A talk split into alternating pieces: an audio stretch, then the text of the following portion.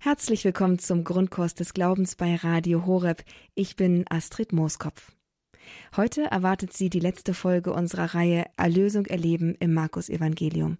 Unter dem sprechenden Titel Entblättert geht es heute um den Feigenbaum und die Tempelreinigung. Wie immer ist diese Reise ins Markus Evangelium zu den Wundern, von denen der Evangelist Markus berichtet, die Jesus wirkt, eine Reise zu einer persönlichen Begegnung mit Jesus. Denn die Wunder, die Jesus vor 2000 Jahren gewirkt hat, die will er auch heute noch an uns wirken. Das heißt, sie sind auch Zeichen für uns heutige, die uns hineinführen in das Geheimnis Gottes und unserer Erlösung.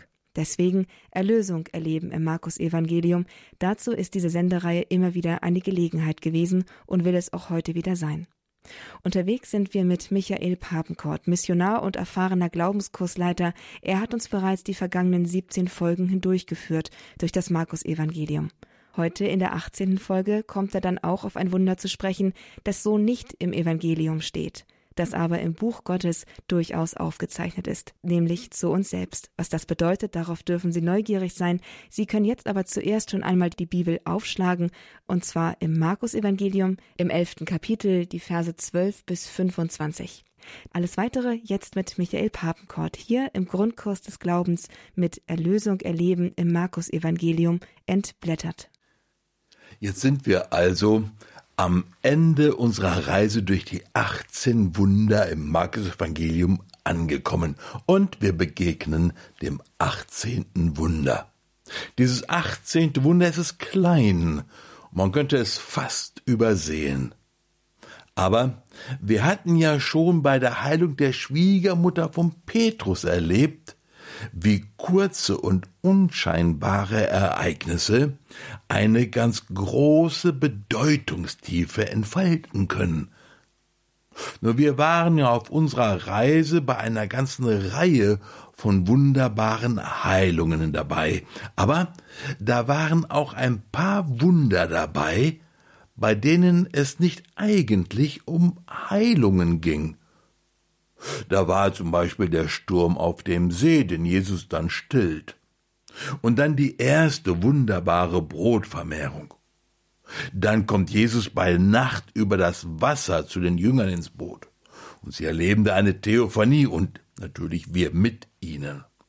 Und kurz darauf, da werden wir dann Zeugen von der zweiten wunderbaren Brotvermehrung, diesmal in der Dekapolis, also in einem heidnischen Gebet. Und auch heute auf unserer 18. Station, da wird eigentlich niemand geheilt. Jesus begegnet einem Feigenbaum und er wirkt dort ein, wenn du so willst, ein prophetisches Wunder. Denn mit dem Feigenbaum, da geschieht etwas, was eigentlich nicht mit Feigenbäumen geschieht. Aber der Reihe nach. Natürlich beginnen wir auch unsere letzte Reiseetappe mit einem kurzen Gebet. Himmlischer König, Tröster und Ermutiger, Geist der Wahrheit, Überall bist du gegenwärtig und erfüllst alles, was ist. Schatzkammer alles Guten, Geber und Meister des Lebens.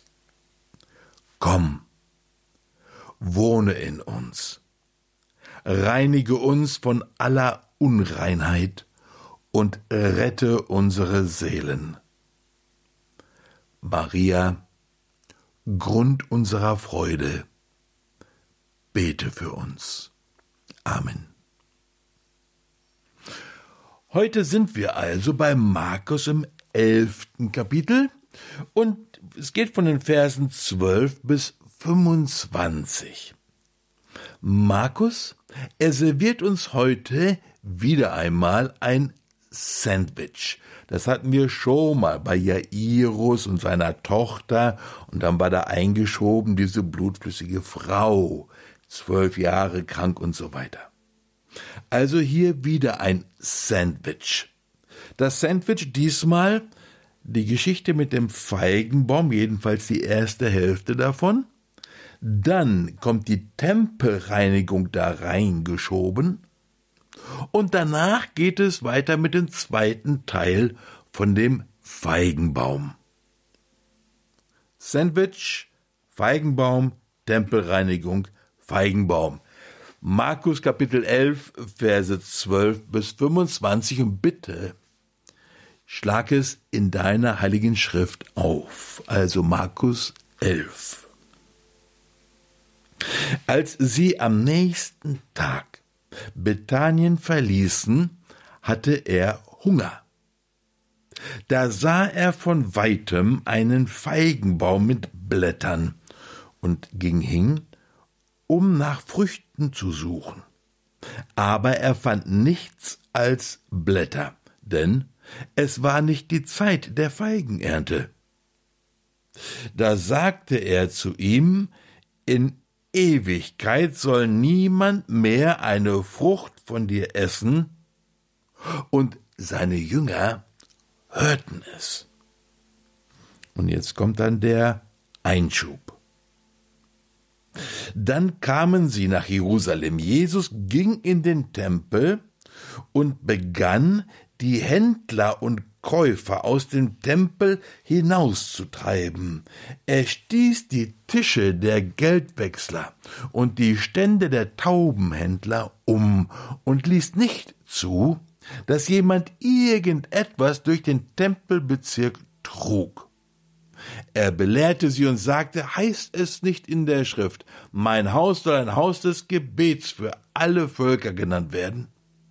Ihr aber habt daraus eine Räuberhöhle gemacht. Die hohe Priester und die Schriftgelehrten hörten davon und suchten nach einer Möglichkeit, ihn umzubringen.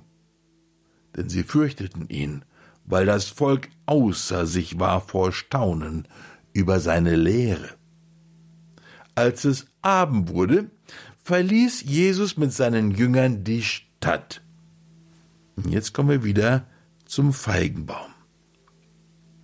Als sie am nächsten Morgen an dem Feigenbaum vorbeikamen, sahen sie, dass er bis zu den Wurzeln verdorrt war. Da erinnerte sich Petrus und sagte zu Jesus, Rabbi, sieh doch, der Feigenbaum, den du verflucht hast, ist verdorrt. Jesus sagte zu ihnen, Habt Glauben an Gott. Amen, ich sage euch. Wenn jemand zu diesem Berg sagt, heb dich empor und stürz dich ins Meer, und wenn er in seinem Herzen nicht zweifelt, sondern glaubt, dann geschieht, was er sagt, dann wird es geschehen. Darum sage ich euch alles, worum ihr betet und bittet, glaubt nur, dass ihr es schon erhalten habt, dann wird es euch zuteil. Und wenn ihr beten wollt und ihr habt einem anderen etwas vorzuwerfen, dann vergebt ihm, damit auch euer Vater im Himmel euch eure Verfehlungen vergibt. Nur habe ich das schon so oft gesagt und ich sage es immer wieder gerne. Schau in den Zusammenhang. Wo findet dies alles statt? Was geschieht vorher? Was geschieht nachher? Wir sind ja da im Kapitel 11 unterwegs und am Ende von Kapitel 10 da begegnet Jesus dem blinden Bettler Bartimäus. Das war ja unsere letzte Station. Nach der Begegnung mit Bartimäus zieht Jesus in Jerusalem ein und Hosanna und Jubel und das ganze Programm. Und dann heißt es da in Vers 11, und Jesus ging spät am Abend mit den Zwölf nach Bethanien hinaus. Die haben also nicht in Jerusalem geschlafen, sondern in Bethanien. Und dann geht es weiter in Vers 12 heißt es dann, als sie am nächsten Tag Bethanien verließen, hatte er Hunger. Als sie am nächsten Tag Bethanien verließen, hatte er Hunger. Jesus hatte Hunger. Wo kann man sich ja mal fragen, ob denn die da in Bethanien ihm wohl kein Frühstück gemacht haben, also ihn einfach so auf die Straße geschickt haben, ohne Frühstück. Naja, ich denke mal wohl kaum. Das mit dem Hunger, das ist hier etwas ganz Besonderes.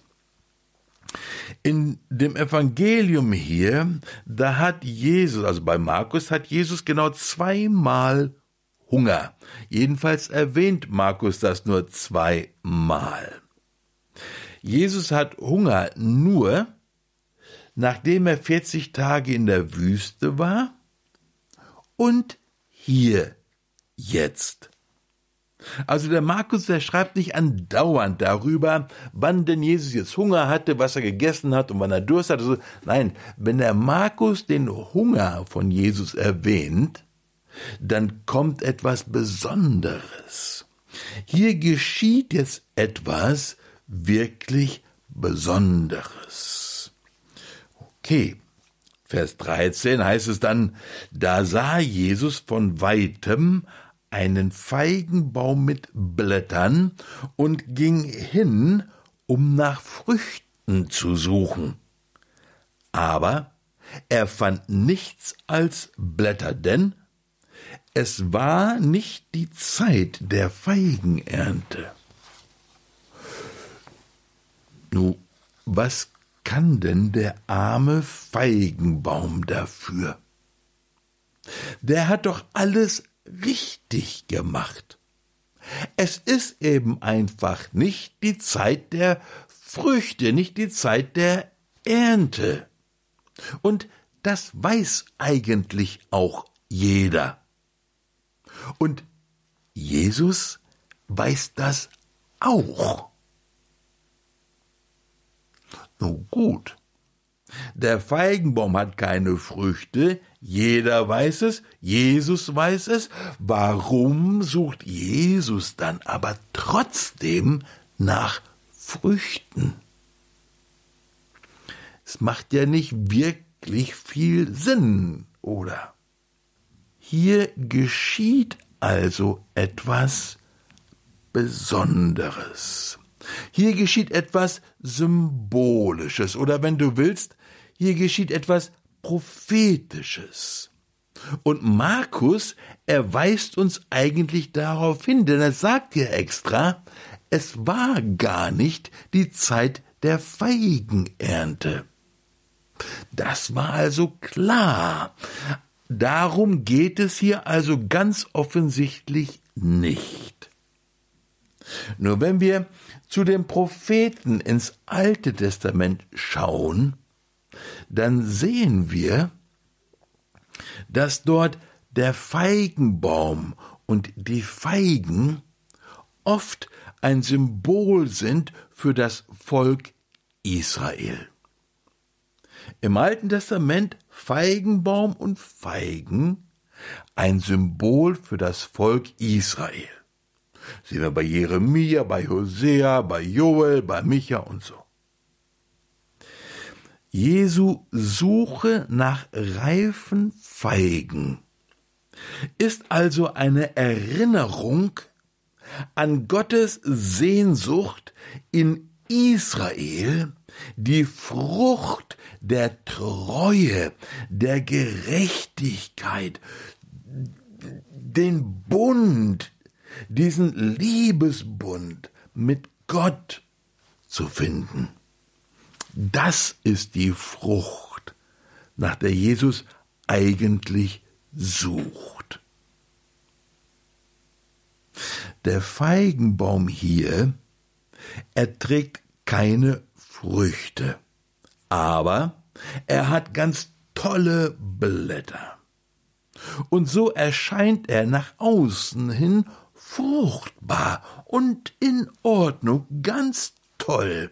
Er weckt äußerlich den Anschein, fruchtbar zu sein, hat aber, wenn man unter die Blätter schaut, gar keine Frucht. Der Feigenbaum steht hier deutlich als Warnung. Und zwar für alle, die denken, dass sie durch Einhalten von Geboten, Gesetzen und das Durchführen und Abhalten von Ritualen Gottes Willen erfüllen und ein christliches Leben führen. So, so wie damals das Volk Israel äußerlich gesetzestreu, innerlich aber weit weg. Jesus sagt das einmal im Matthäusevangelium mit den Worten vom Propheten Jesaja so. Dieses Volk ehrt mich mit den Lippen, sein Herz aber ist weit weg von mir. Er starrt in Vorschriften und Geboten, fest in Bräuchen und Traditionen. Da kann die Frucht der Barmherzigkeit nicht wachsen. Sie sind unfruchtbar, erwecken aber nach außen hin den Anschein, doch fruchtbar zu sein. Schau, in all den Wundern und Heilungen, die wir auf unserer Reise betrachtet und erlebt haben, wie offenbart sich Jesus dort? Wie gibt Jesus sich in all diesen Wundern zu erkennen? Was wird von Jesus sichtbar in all diesen Wundern? Barmherzigkeit, Liebe, Zärtlichkeit und Zuneigung. Das sehen wir von Jesus in all den Wundern. Papst Johannes Paul II. Er schreibt in seiner Enzyklika über das göttliche Erbarmen.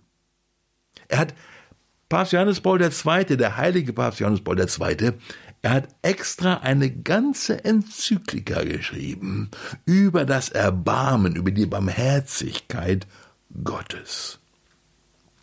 Und dort in dieser Enzyklika Dives in Misericordia schreibt er folgendes Christus er spricht nicht nur vom Erbarmen und erklärt es mit Hilfe von Gleichnissen und Parabeln, nein. Er ist vor allem selbst eine Verkörperung des Erbarmens. Jesus stellt es in seiner Person da. Er selbst ist in gewissem Sinne das Erbarmen. Und die Überschrift zu dem Abschnitt in der Enzyklika heißt die Inkarnation des Erbarmens. In Jesus wird das Erbarmen, wird die Barmherzigkeit Gottes Mensch. In Jesus erscheint Gottes Barmherzigkeit. Und dieses Erbarmen und diese Barmherzigkeit, sie begegnen uns, sie begegnen mir in jedem dieser 18 Wunder. Und das kann mich nicht unberührt lassen oder unverändert. Kann es einfach nicht. Es sei denn, ich finde mich in diesem Feigenbaum wieder. Äußerlich ein Vorzeigebaum, aber innerlich völlig unberührt.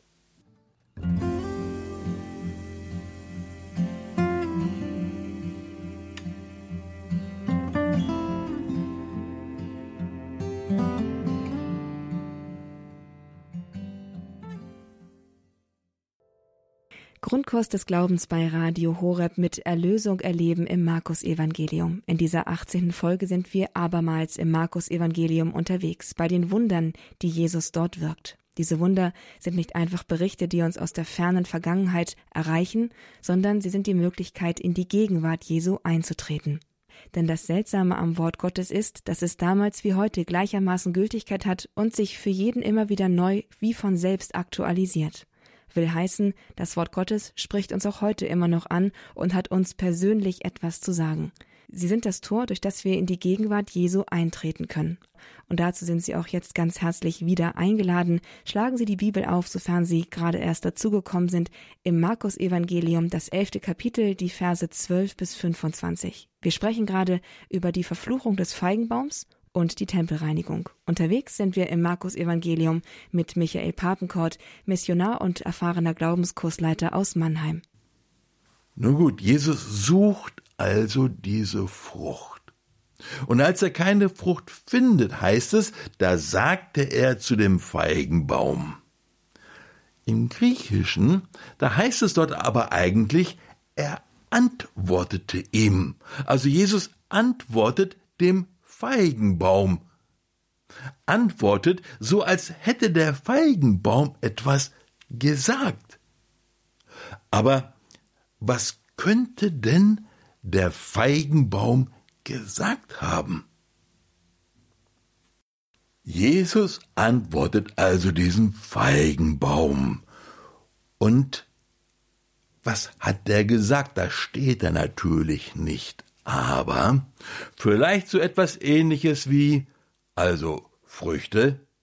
Nee, Früchte habe ich nicht, muss ich ja auch gar nicht tragen. Ist ja noch gar nicht die Zeit dazu, aber guck doch mal meine wunderbaren Blätter an. Mach ich nicht einen ganz wunderbaren Eindruck? Alles korrekt alles befolgt, alles erfüllt, alles gehalten, was so vorgeschrieben ist und was man so machen sollte und so machen muss. Natürlich sind das nur Gedanken, natürlich spricht der Feigenbaum nicht wirklich, aber doch antwortet Jesus ihm. Und da heißt es dann also, da antwortet Jesus dem Feigenbaum, in Ewigkeit soll niemand mehr eine Frucht von dir essen? Und seine Jünger hörten es. Nur ist das natürlich schon mal eine Packung, gell? Eine harte Antwort.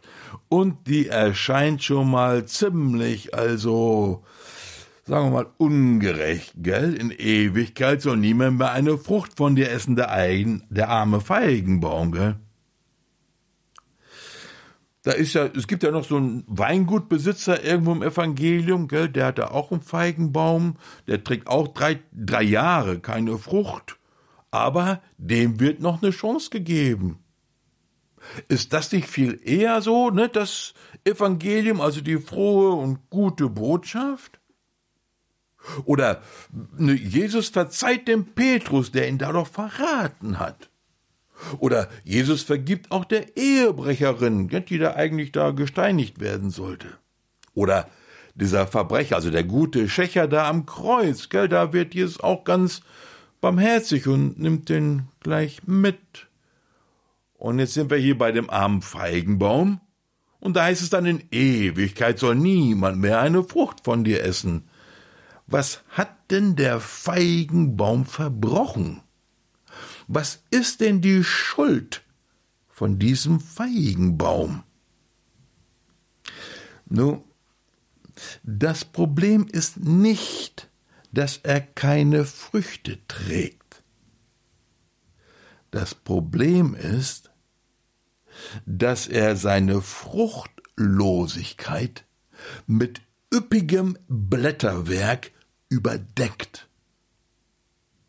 Das Problem hier ist Heuchelei.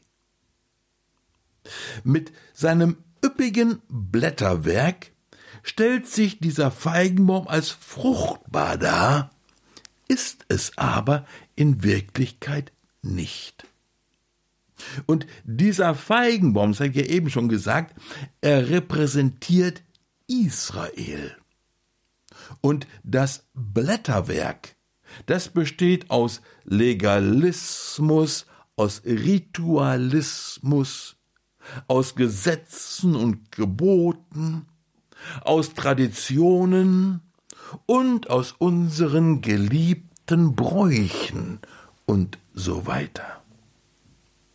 Der Baum erscheint fruchtbar, er ist es aber nicht. Hm. Und dann sagt Markus extra, und seine Jünger hörten es. Nur Jesus hätte das ja auch einfach so leise still für sich sagen können. Nein, er sagt es laut, damit seine Jünger es hören.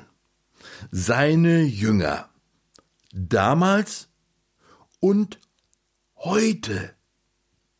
Denn schau, wir stehen dort zusammen mit den Jüngern am Feigenbaum.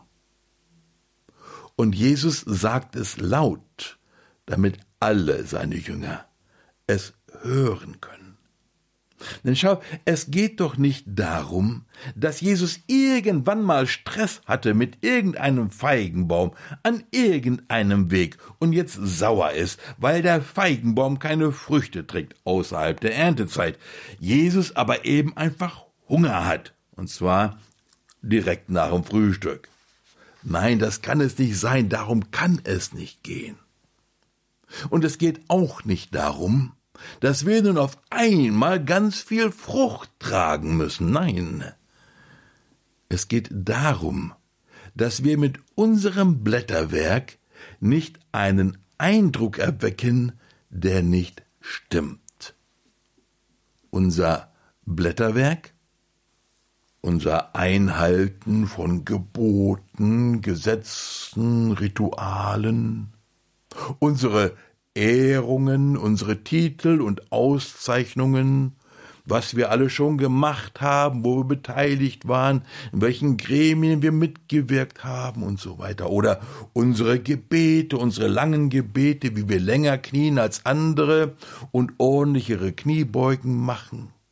Wie lange Jahre wir schon Mitglieder sind hier und da und dort und was wir schon alles gemacht haben und geopfert haben und so weiter. Wir pflegen unser Blätterwerk. Nur, ich hatte ja schon zu Beginn dieses Sandwich erwähnt, das Markus uns heute hier im Evangelium serviert. Da ist ja erst diese Begebenheit mit dem Feigenbaum, die wir gerade angeschaut haben, und dann geht Jesus und reinigt den Tempel. Das haben wir halt gerade gehört. Nur mit der Tempelreinigung, da vollzieht Jesus genau das, was sich in der Begegnung mit dem Feigenbaum schon ausgedrückt hatte. Beides gehört tatsächlich zusammen. Denn schau, die Zeit dieses Tempels ist vorbei. Jesus wird ihn nicht nur reinigen, sondern er wird ihn niederreißen und in drei Tagen ganz neu errichten, ganz neu aufbauen, denn Jesus Jesus selbst ist der neue Tempel. Jesus selbst, er ist der eigentliche Tempel. Nicht mehr Blätterwerk, sondern Frucht, wirkliche Frucht. Die Erlösung in Jesus, sie macht diese Frucht möglich. Eben die Erlösung, die uns in den Wundern begegnet und aufstrahlt. Erlösung, Befreiung und Heilung.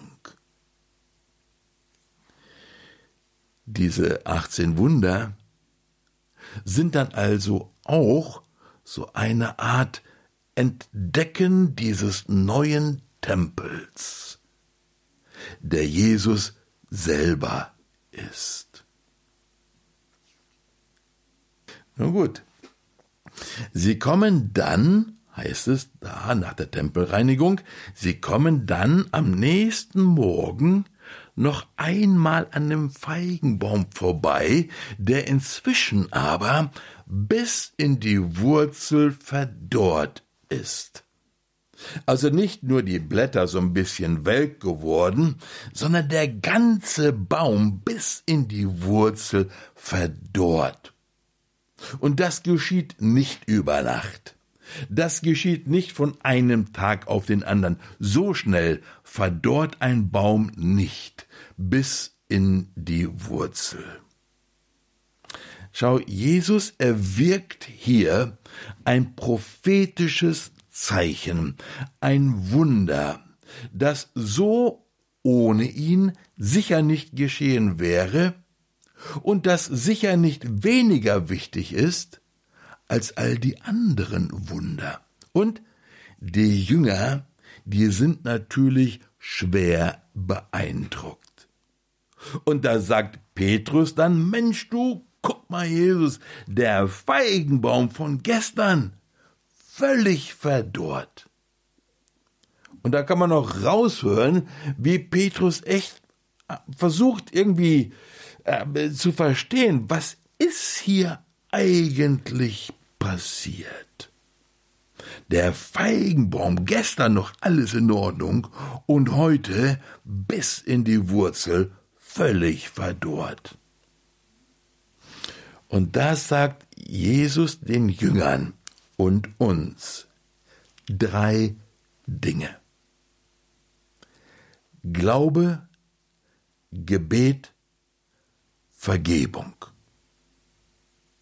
Das beginnt da in Vers 23. Habt Glauben an Gott. Amen. Ich sage euch, wenn jemand zu diesem Berg sagt, heb dich empor, stürz dich ins Meer und seinem Herzen nicht zweifelt, sondern glaubt, geschieht, was er sagt.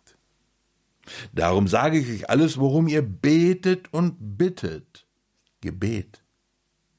Glaubt nun, dass ihr es schon erhalten habt, dann wird es euch zuteil werden. Und wenn ihr beten wollt und ihr habt einem anderen etwas vorzuwerfen, dann vergebt ihm.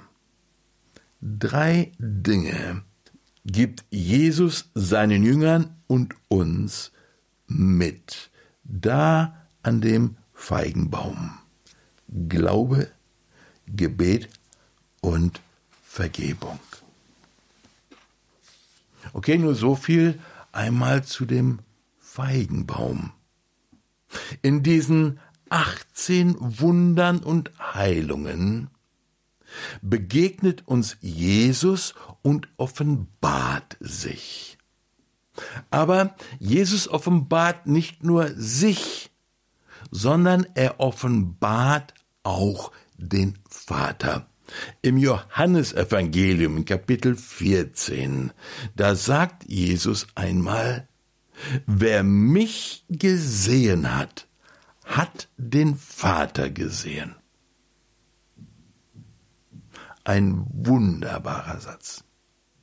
Wer mich gesehen hat, hat den Vater gesehen. Wir entdecken in den Wundern also nicht nur Jesus, sondern wir entdecken in den Wundern auch den Vater. Denn wer Jesus sieht, sieht den Vater. Und das zieht nun sicher für manche von uns noch einmal einen ganz neuen Vorhang auf. In den Wundern sehe ich also nicht nur Jesus, sondern auch den Vater? Ja, genau. Jedenfalls meint Jesus das wohl so. Wer mich gesehen hat, hat den Vater gesehen. Ich lade dich also herzlich ein, die 18 Wunder durch diese Linse gleich noch einmal anzuschauen und zu erleben. Und dann ist da nach den 18 Wundern natürlich auch noch das 19. Wunder. Das 19. Wunder, das bist du. Du bist das 19. Wunder. Nun, vielleicht hältst du dich aber gar nicht wirklich für so wunderbar.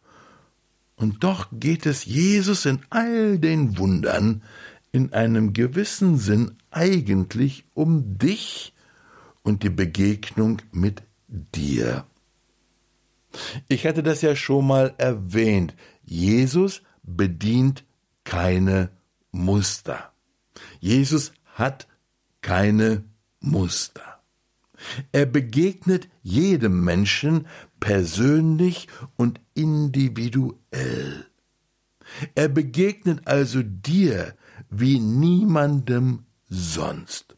Du bist unverwechselbar und einzigartig, und darum ist deine Begegnung mit dem Herrn genau das auch.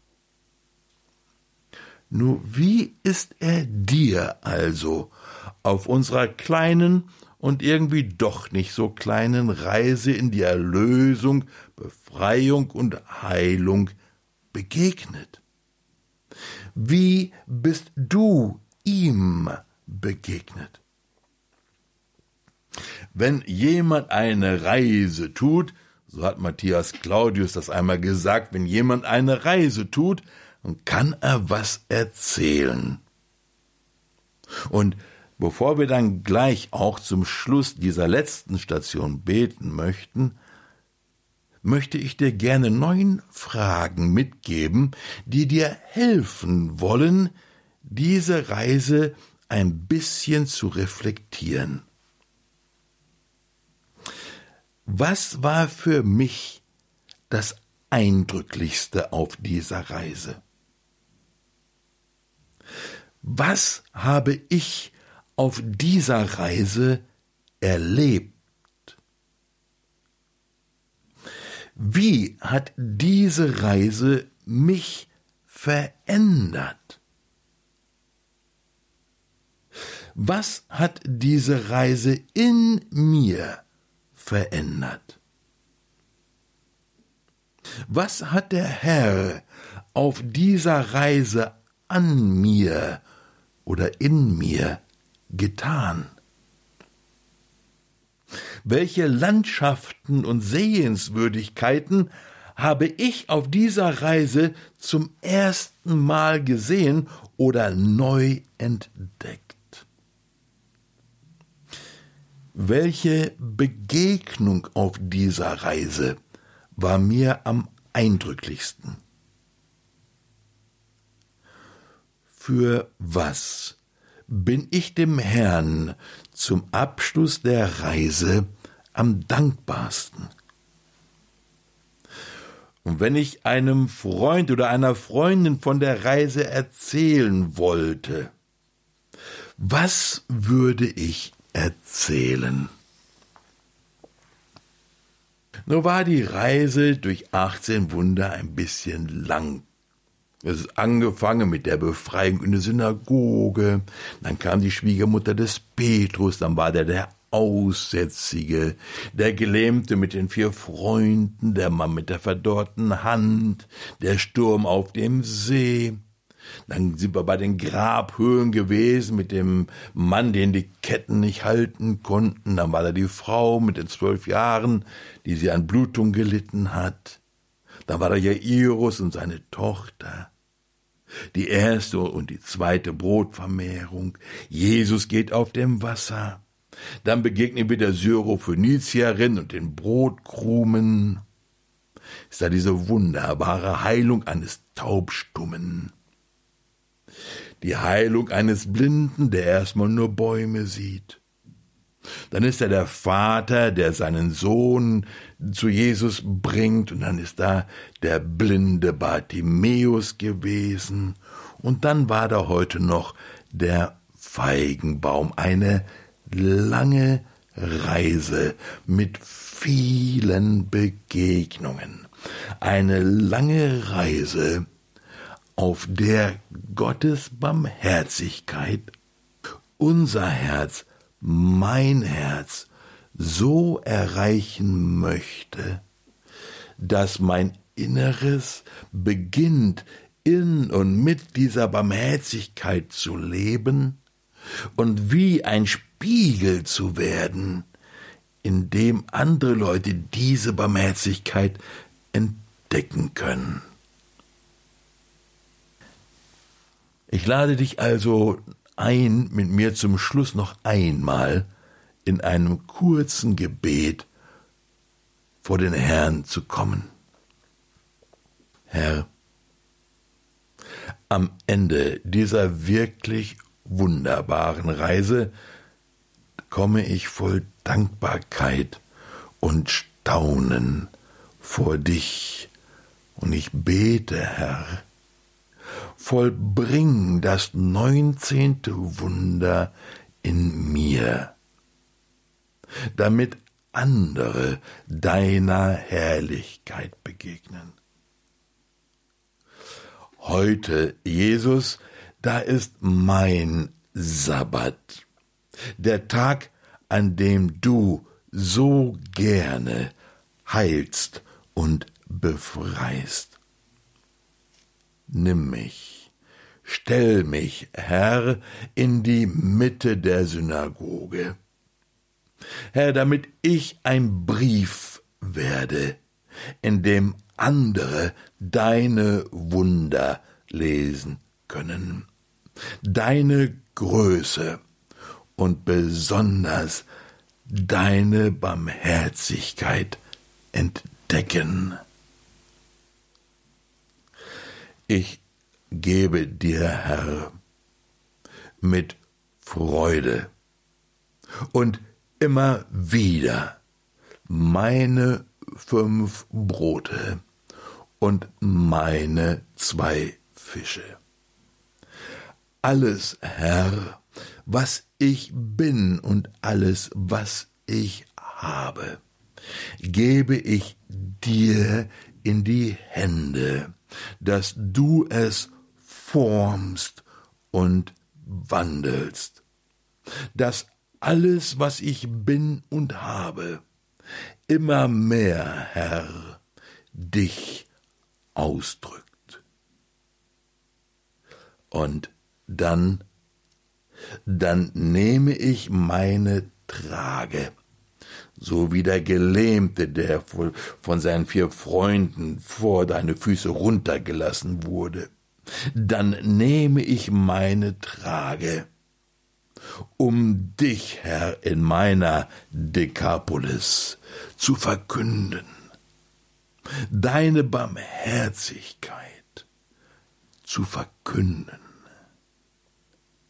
Herr, ich möchte dir dienen, so wie Simons Schwiegermutter, und ich möchte dir folgen auf deinem Weg, so wie Bartimäus. Und Herr, ich möchte dir noch einmal danken für diese wunderbare Reise, die eigentlich gerade erst beginnt mit dir. Danke, Herr. Amen. Das war die 18. Folge von Erlösung erleben im Markus Evangelium, heute die Folge entblättert. Wir waren unterwegs mit Michael Papenkort, Missionar und Glaubenskursleiter aus Mannheim, in der Bibel, im Neuen Testament, im Markus Evangelium und haben über die Wunder, von denen der Evangelist Markus berichtet, die Jesus gewirkt hat, einen Zugang gefunden zum persönlichen Wirken Jesu in unserem Leben auch heute noch.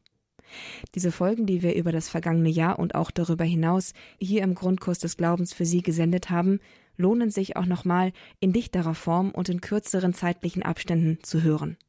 Sie finden sie alle auf unserer Internetseite unter www.horeb.org in der Rubrik Grundkurs des Glaubens. Schauen Sie gerne vorbei. Es sind Gedanken, die hineinführen in die Bibel und dazu anregen, auch selbst weiterzudenken und auch weiterhin selber auf eine Entdeckungsreise durch die Bibel zu gehen. Vielleicht hat sich bei ihnen auch so manches Seifensieder geöffnet, wie man so schön sagt, dass sie verstanden haben, wie Jesus, wie Gott mit ihnen durch die Bibel kommuniziert. All das wünsche ich Ihnen und ich wünsche Ihnen, dass Sie tiefer einsteigen können in das persönliche Bibelstudium, in das persönliche Bibellesen. Die Fragen, die Ihnen vielleicht helfen, hier auch weiter einzusteigen, die Michael Papenkort zum Ende dieser Sendung Ihnen mitgegeben hat, habe ich für Sie natürlich auch im Infofeld zur heutigen Sendung niedergeschrieben. Da können Sie sie auch gerne noch einmal nachlesen. Wenn diese Reihe für Sie ein Gewinn war oder Sie vielleicht sogar Interesse haben, mehr in dieser Richtung zu hören bei Radio Horeb, dann lade ich Sie ein, sich beim Hörerservice zu melden und eine Rückmeldung zu geben, damit das Programm bei Radio Horeb Sie wirklich auch immer weiter und immer tiefer in den Glauben hinein begleiten kann. Den Hörerservice erreichen Sie unter der 08328 921 110 oder Sie schreiben einfach eine E-Mail an info@radiohoreb.org für Ihre Rückmeldung zu dieser oder auch zu anderen Sendungen. Und damit verabschiede ich mich von Ihnen. Alles Gute, Gottes Segen, viel Freude mit dem weiteren Programm bei Radio Horeb. Mein Name ist Astrid Mooskopf. Sie hören Radio Horeb. Leben mit Gott.